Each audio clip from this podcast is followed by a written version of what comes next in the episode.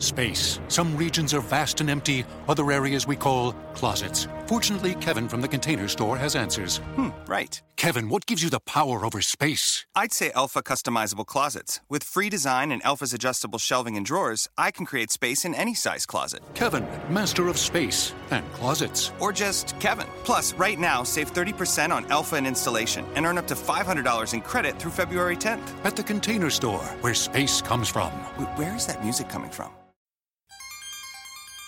You are listening to SPN, the Sports Podcasting Network.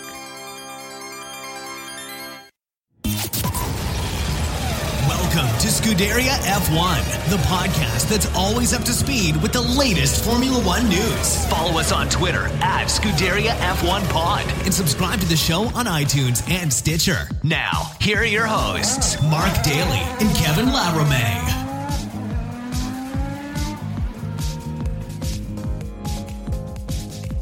Hello and welcome to the podcast that is always up to speed with Formula One. Mark Daly here, welcoming you to this week's show. And guys, wow, what an Austrian Grand Prix! Absolutely fantastic stuff. And what a great time of summer this is. I think I've been saying over the past couple of weeks how much I've really been looking forward to this part of uh, 2018. We're in the, uh, the round of 16 at the World Cup in Russia. That's going to be over by the time most of you listen to this program. And we've got one more race in this triple header in Formula One, which goes this weekend at Silverstone for the British Grand Prix, then a week off, and then we finish up with the German Grand Prix and Hungarian Grand Prix before the summer break. And I'm enjoying it. Life is good at the moment if you're a sports fan. So let's talk now about the Austrian Grand Prix and what a race that was. I must admit, I really, really enjoyed that one. Even though uh, perhaps if uh, you're a fan of uh, Mercedes and uh, Valtteri Bottas and uh, Lewis Hamilton, obviously not the way that you wanted it to, to go.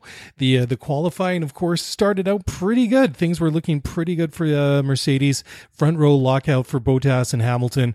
Uh, Valtteri was on pole position for the second year in a row. Last year, he started the race and and won it in Austria on a track, the A1 ring which is uh, one that he really, really likes. And uh, last year he qualified, or sorry, this year he qualified with a time of 103.130. Hamilton just behind him, only about, uh, well, a real small margin. His time was 103.149. Sebastian Vettel qualified in third with a 103.464 in the Ferrari, but then had to uh, incur a three grid place penalty after the stewards found him guilty of blocking Carlos Sainz. which I think if you're Vettel, you got to be a little bit frustrated about. Uh, he said afterwards he didn't realize that uh, that Sainz was there and that the team didn't warn him about it. So a little bit of uh, of tough luck. So that moved uh, Kimi Raikkonen up into third, and then uh, Max Verstappen and Romain Grosjean in the Haas Ferrari qualifying in fifth for this race and that was uh, two spots ahead of his teammate Danny Ricciardo, or sorry, Kevin Magnussen, and they sandwiched Danny Ricciardo on the second Red Bull there.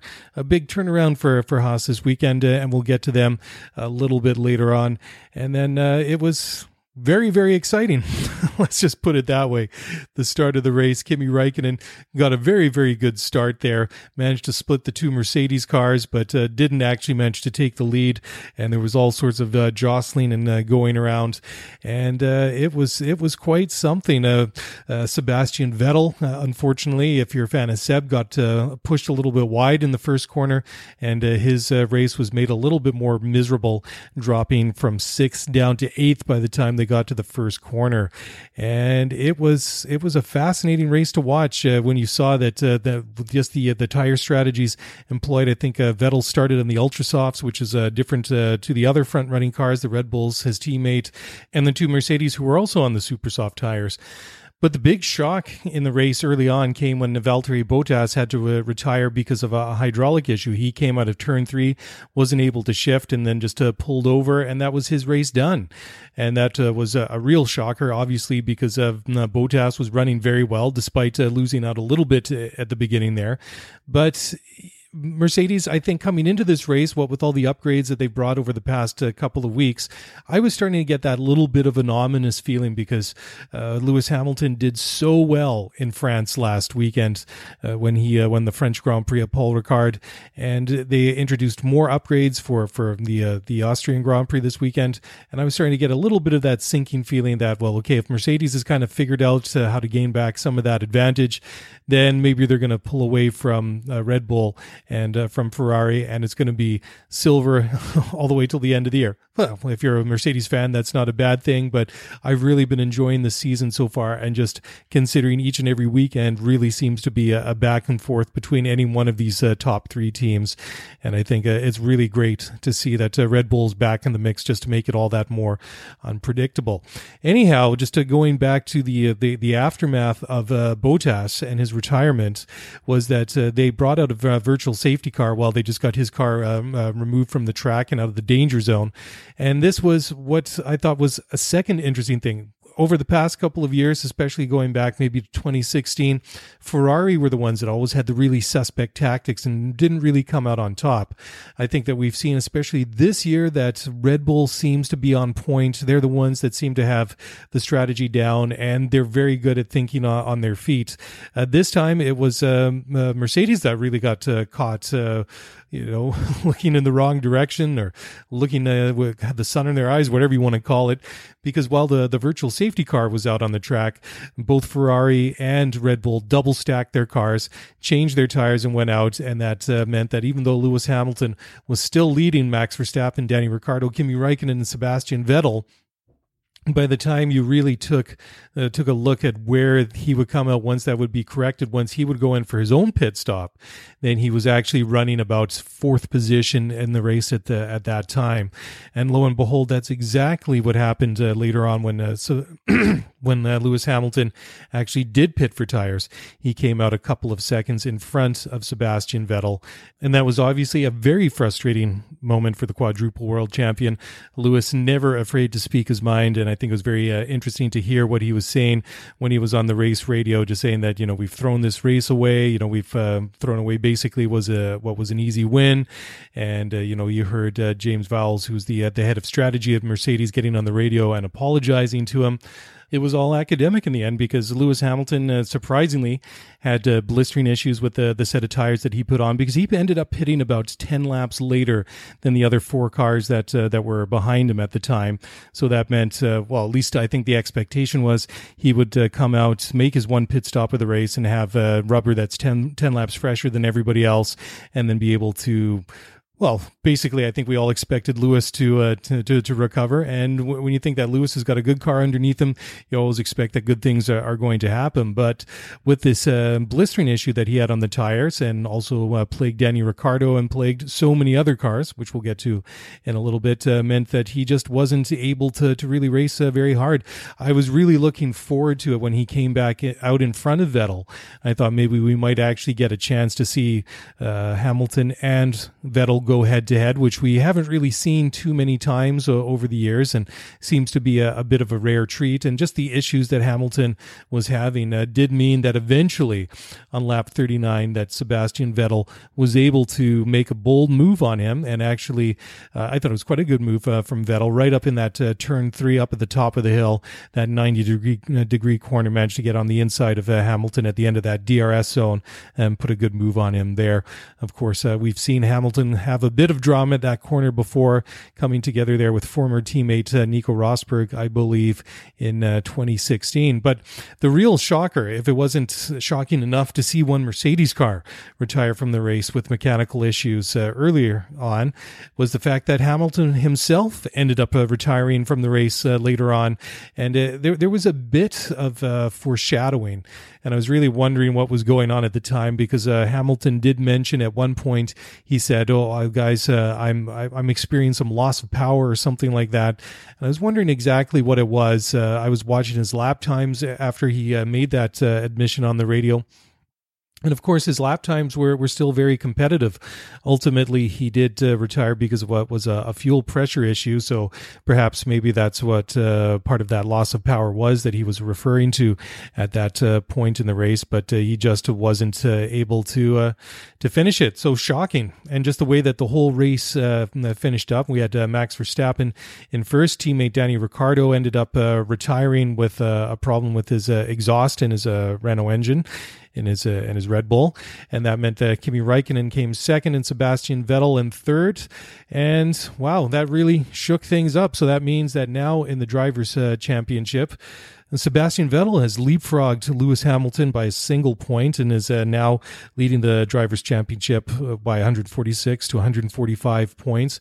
And then in the Constructors' Championship, Ferrari has now leapfrogged Mercedes and uh, are leading that uh, category 247 compared to 237 points for Mercedes. And shocking, I know. I mean, how often do we see a Mercedes car retire? I was I didn't really look into this one, so correct me if uh, I'm wrong. I believe that the last time Lewis uh, retired with a, a, mechanical issue, at least as far as I can remember, was was that not Malaysia 2016?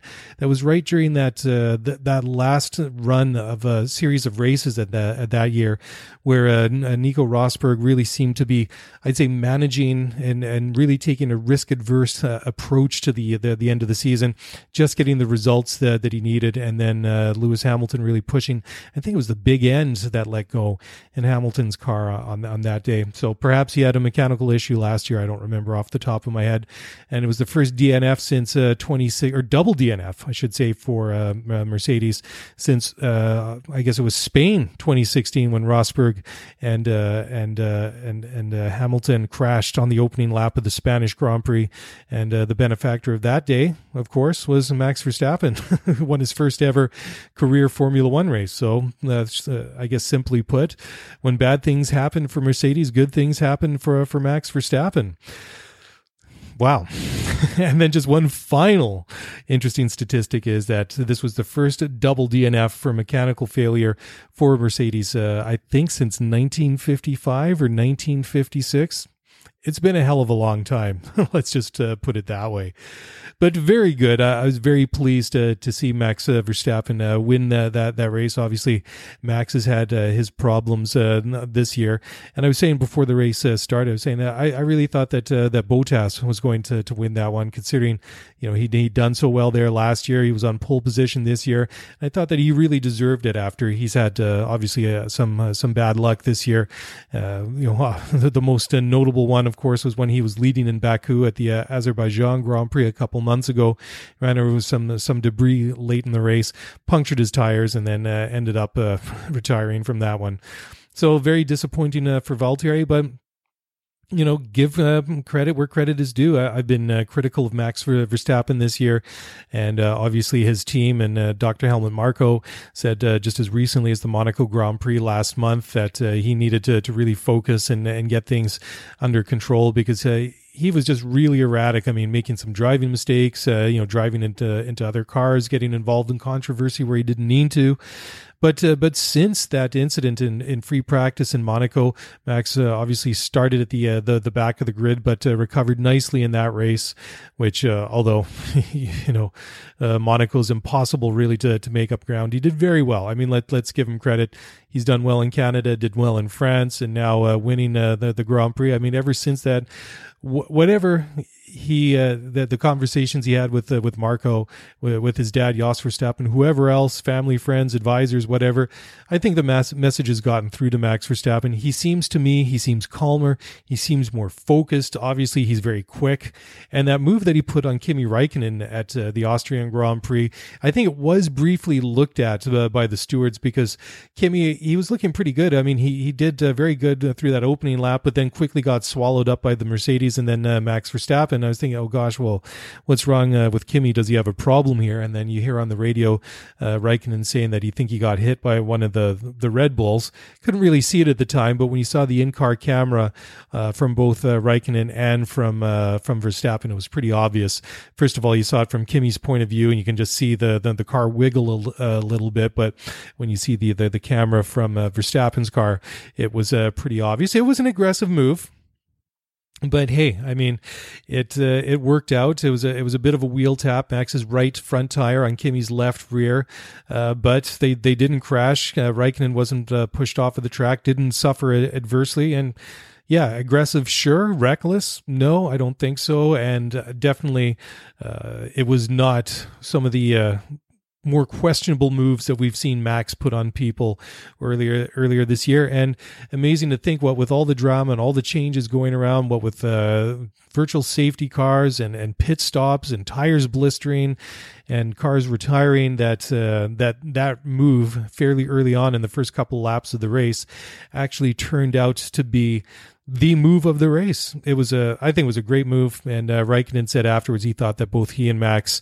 did uh, very well not to crash. So uh, fair enough. And Christian Horner, the the team principal at uh, at Red Bull, uh, came out after the race to to praise a disciplined and mature Max Verstappen, and uh, he hailed uh, Verstappen's ability to manage his tires en route to, to winning the Austrian Grand Prix, and that was true. I, while a lot of cars were really having problems with uh, with blistering, Ricciardo, his teammate, uh, won. Uh, sorry, um, Lewis Hamilton, another, and so many other cars throughout the field there was uh, one point uh, I think that Max uh, said on the, the, the radio. I think he did say he had a bit of a, a vibration or something in the car, and uh, his engineers mentioned something about the blistering. And uh, Max, and rather calmly, I thought, almost a little bit nonchalant, said, uh, "You know, don't worry about me. Everything's just going fine." And he was he he did very well. Of course, the the two Ferraris did manage to close the gap at the towards the end of the race.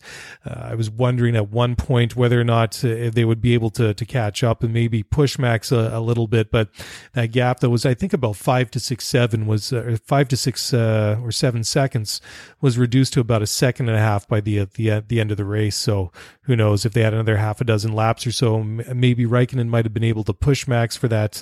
But uh, that doesn't uh, necessarily mean that uh, Raikkonen would have been able to uh, get around him and uh, and take the take the, uh, the the victory victory for himself. But uh, yeah, the it was those, that that blistering. Boy, was that ever an issue? And uh, we'll talk about that in a, in a minute. I think the air temperature at the track was something about 23, 22 degrees centigrade. Not terribly warm. I mean, very pleasant. Uh, you know, fairly mild uh, for a summer afternoon. But the, uh, the, the track temperature more than doubled, and that really caused a, lot of uh, problems. But just to finish up that thought, Horner said that Max was very much in control. He said he was a it was a very disciplined and mature drive he had a good feeling for the for the tires, the slip, the control, and it was a, a very very impressive uh, win so he, he said, and going back to the, what I was saying a little bit earlier, the, his first win in Barcelona, and uh, Horner reminisced on that, saying it was a very similar uh, circumstances. He said that race was uh, very much about uh, tire conservation that day because he he said uh, uh, even on Sunday at Spielberg at the A1 ring, he said that the the track temperatures were about 10 to 12 degrees hotter than it was a, a couple of days earlier during free practice. Now I, I love this next one. I saw this on ESPNF1.com and uh, the uh, the article was uh, titled "Max Verstappen refusing to rule out title challenge." And went on to say uh, Verstappen has his sights on challenging for the dri- driver's title after winning the uh, Austrian Grand Prix. When he asked if a, a challenge uh, challenge for the title is realistic, Verstappen told Sky Sports, "quote Well, we never give up. Like I said, it's a good run we are having now." But still, we need a bit more engine power, and then we can definitely be in the mix. Okay, I mean, if you're in the media, you got to ask that question. Uh, but uh, Verstappen, he's got a lot of work uh, to do if he's actually going to insert himself in that conversation uh, for the World Championship. At this point in time, the beginning of uh, July, July 2nd, uh, Sebastian Vettel and Lewis Hamilton are running neck and neck, and Kimi Raikkonen is the next closest one in third place with 101 points. Ricciardo's fourth with 96. Verstappen is third with 93 points, and Valtteri Bottas dropping like a rock through the uh, through the drivers' championship. He's back in sixth position now with a 92, and he's going to stay there for a while unless K Mag and the Haas can find a way to to bag a, a big amount of points because Magnussen is seventh in the uh, drivers' championship with uh, with 37. But yeah, I mean Verstappen to get anywhere close to uh, Sebastian Vettel, he needs uh, something like 47, about 53 points to to tie uh, Sebastian Vettel at uh, at the top of the race or the top of the championship there. Formula One, of course, is a very funny and unpredictable sport at times. And even though it's been more unpredictable and uh, a better season, I think, uh, by far than a, a lot of people uh, were predicting. Well, with the uh, the what do you want to call it? The the rebirth, the resurrection of uh, of Red Bull this year has certainly made things uh, interesting. But that to me just seems like a, a bit of a uh, a long shot at the moment. Hey, Max, love him. If he can do it, it'd be great. It would be exciting, but I don't know. I think he has a shot to win a, a couple more races uh, this year, and I think uh, even Verstappen himself said that uh, that probably wouldn't happen this weekend at Silverstone, but probably his next shot to realistically win a Grand Prix would be at the Hungarian Grand Prix at the end of uh, this month. And speaking of Sebastian Vettel, he said that he was very impressed with uh, Max Verstappen, uh, Verstappen's Austrian uh, Grand Prix performance, and he said that he, he won it after he made virtually no mistakes. Uh, like like I was saying a little earlier, it was a, a, very courageous move, very aggressive move that he put on uh, Kimi Raikkonen. Uh, but other than that, he was completely flawless. So uh, Max uh, uh, Sebastian said that uh, he won the race because he deserved to. He did it very well, managing his tires to the end, and he didn't have um, any mistakes. And uh, of course, uh, Seb goes on to say, "I didn't see him going off, so that's a strong performance from him." so, what do you think?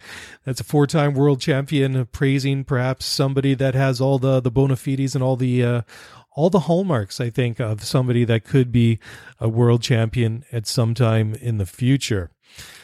Now, let's talk about the debacle that was Mercedes Sunday afternoon at the A1 ring. Lewis Hamilton said after the race that he believes that Mercedes need a quote bulletproof strategy strategy solution. And uh, he he said that, uh, of course, after what he said, uh, the team threw away an easy win at the the Austrian uh, Grand Prix, and uh, like I was saying earlier, he lost that due to a, a strategy miscalculation when uh, he was not brought in under the virtual safety car, and that that really messed things up for for him. I mean, the the fuel pressure problem notwithstanding, he would have had a lot of work to to to really get back to first place. And I, I think it's interesting. I mean, especially like last week, that once you see those top five or six cars all running together, that there is not a lot of opportunity to make ground up on uh, on one another. I mean, if you remember last week at uh, Paul Ricard, when uh, Sebastian Vettel and Valtteri Bottas uh, came together at uh, at the first corner, they ended up at the at the back of the pack, and Sebastian uh, really carved his way through the, the, the field rather quickly. I think by about lap twenty or thereabouts, he was uh, back in the in the top five. Kimi Räikkönen, and his teammate, was in in P four at the time and that time gap uh, between the two of them did not really change very much. You know, you, would sort of watch lap after lap; they were pretty even, uh, unless there was uh, the the uh, the odd time when one or the other came up and uh, was uh, was lapping a car or or something like that. And the the same thing I noticed on on Sunday at the Austrian Grand Prix.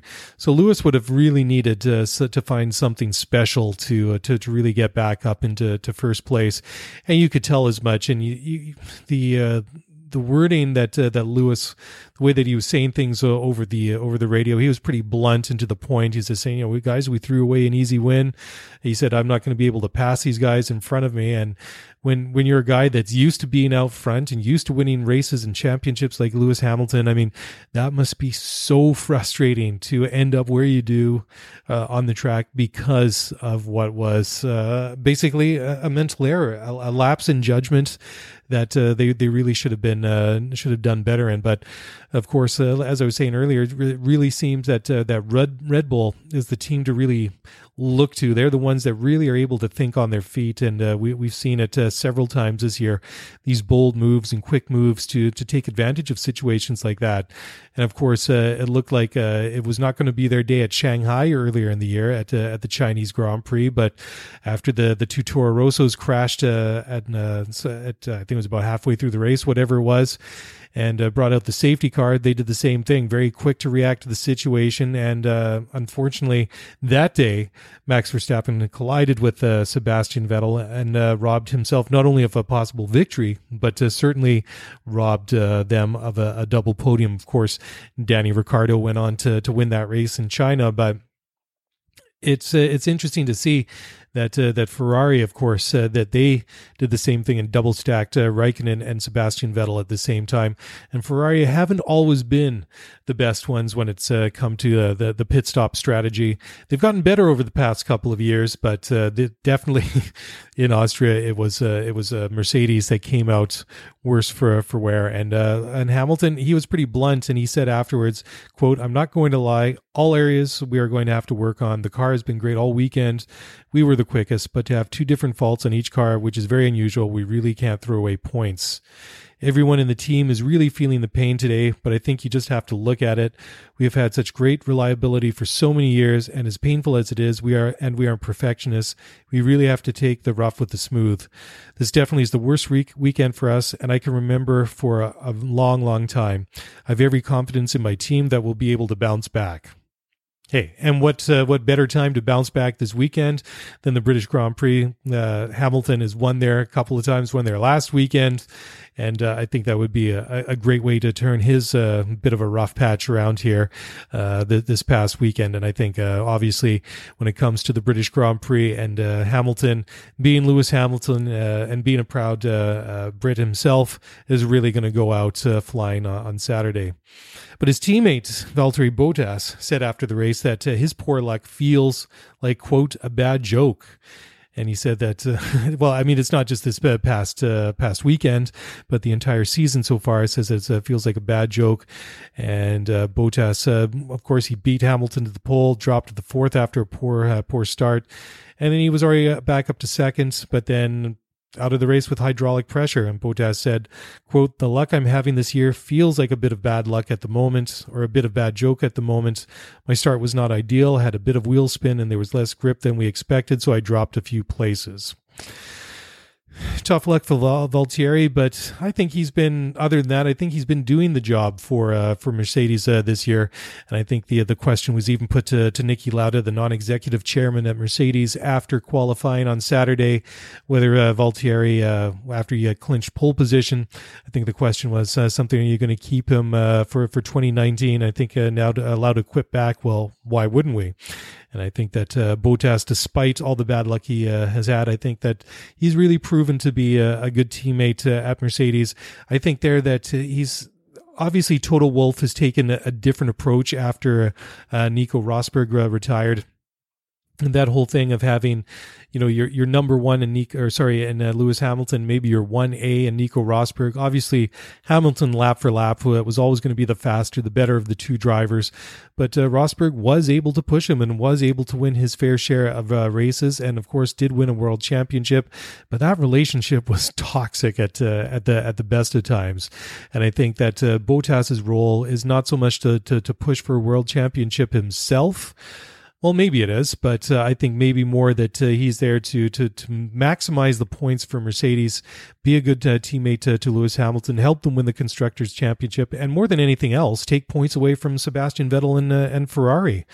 I think that uh, you know I think they wouldn't mind if he won a world championship, but I don't think uh, they would want to get back in a situation where it would be Valtteri and Lewis Hamilton fighting for it like he did with with Rosberg several times.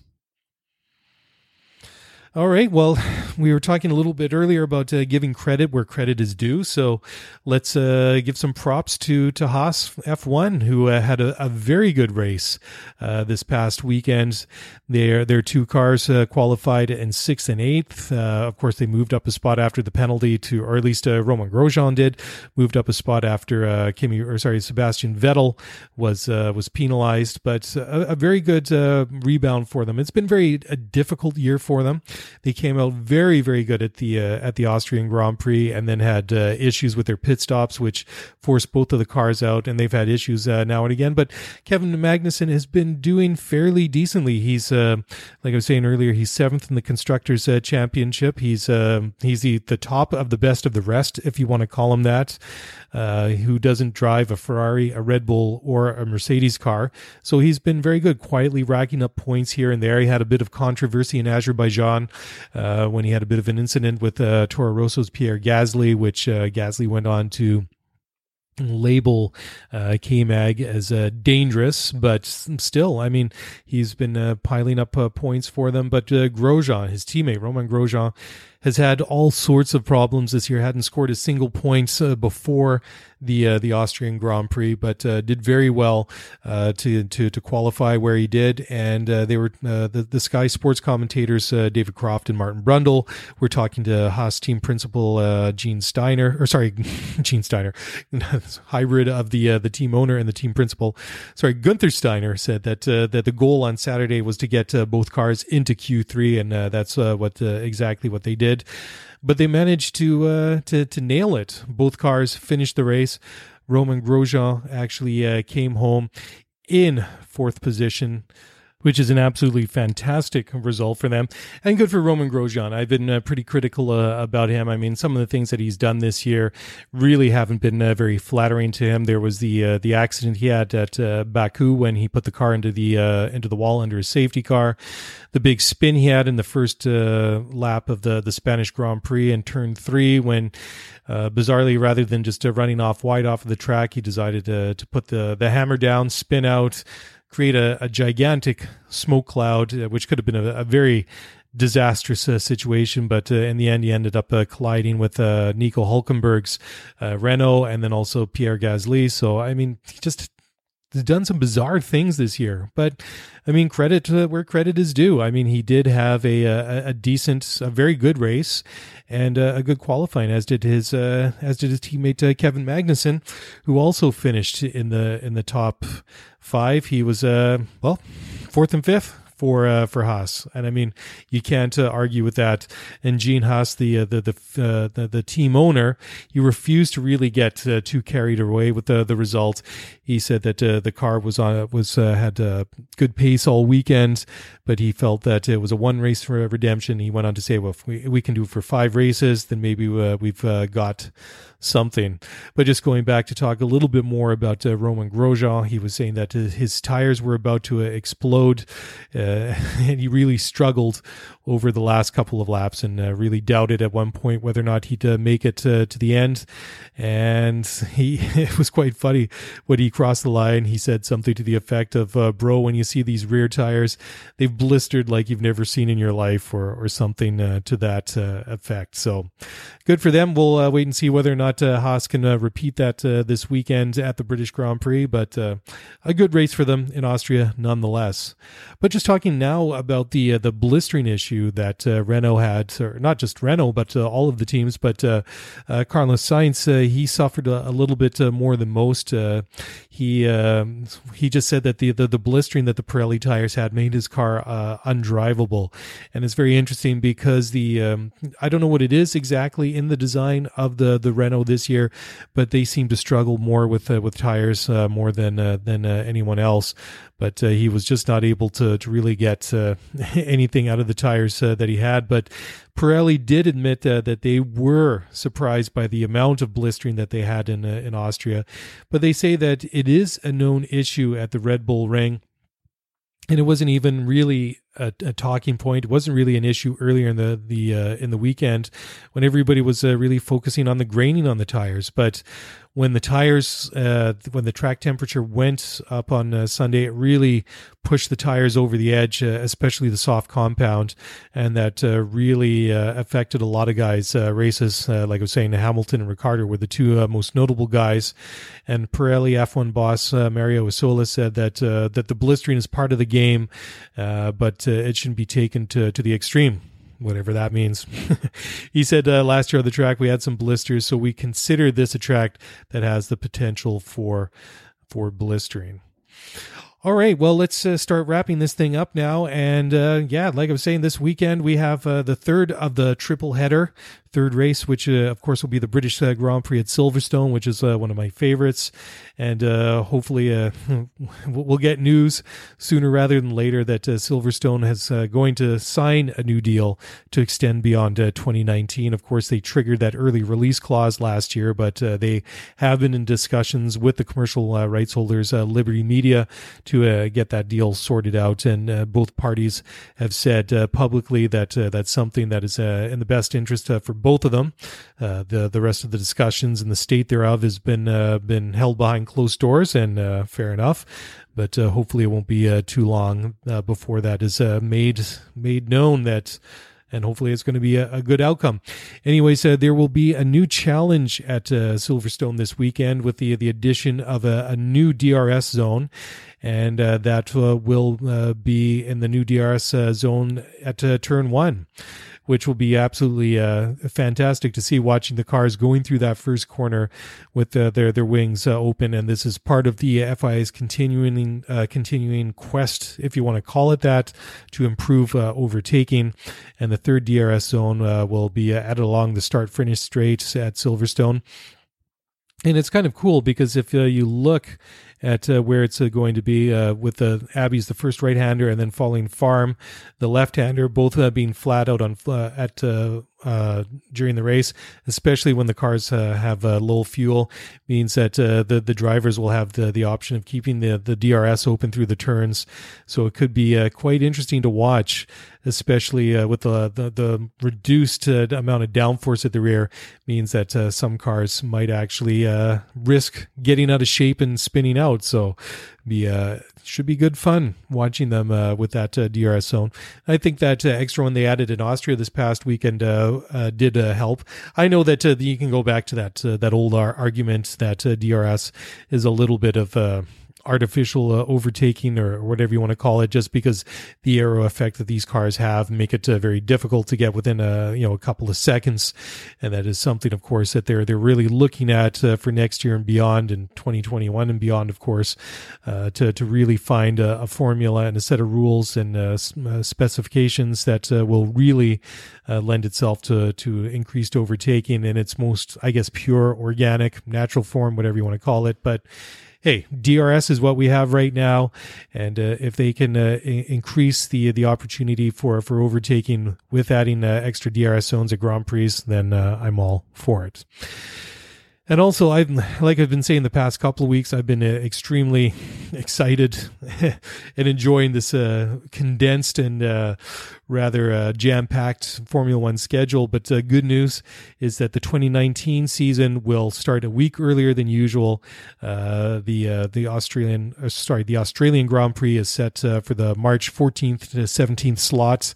that will be ratified by the the World Motorsport Council at some point, and that is actually March is actually a very busy time uh, in the sports calendar in Melbourne in Australia, and apparently it does uh, conflict with the uh, the start of the Australian Football League season uh, the week afterwards. Uh, so the um, that's part of the conflict, and also it'll be interesting uh, because uh, this year, what with their sorry next season moving the uh, the, the, start of the, the F1 calendar forward a week means that it will excuse me, it will uh, conflict with the World Endurance Championship Sebring fixture, which means that uh, we could perha- perhaps not see Fernando Alonso in Australia, assuming that uh, we see for uh, Fernando Alonso sign a contract with uh, McLaren or another F1 team for 2019.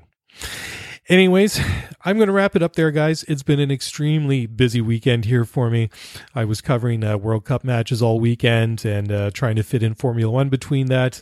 So, actually, I'm ready to go back to work. Uh, Sunday was Canada Day here in uh, in the true uh, North Strong and Free, so we are enjoying uh, Monday as a day off. What with the uh, our national holiday falling on a weekend, so that means my Monday is a Tuesday. So by the time you are listening to this podcast, I will be struggling through my first cup of coffee at the office and trying to get my week started.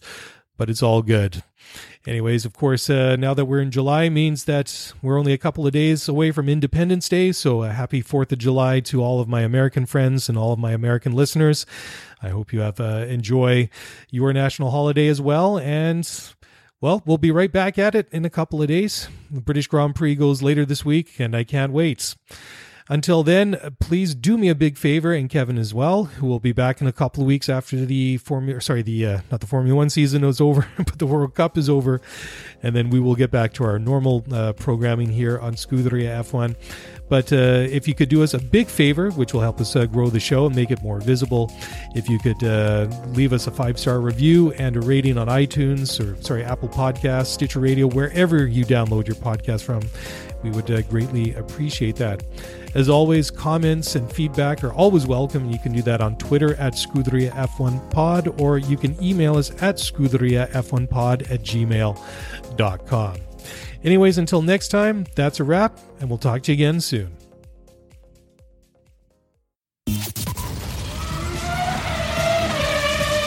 Thanks for listening to the Scuderia F1 podcast. If you want to get the show notes for this episode, then head over to ScuderiaF1pod.com. Want to get in touch with us? Then email us at ScuderiaF1pod at gmail.com.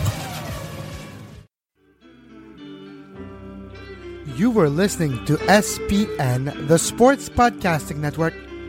Visit us, sportspodcastingnetwork.com.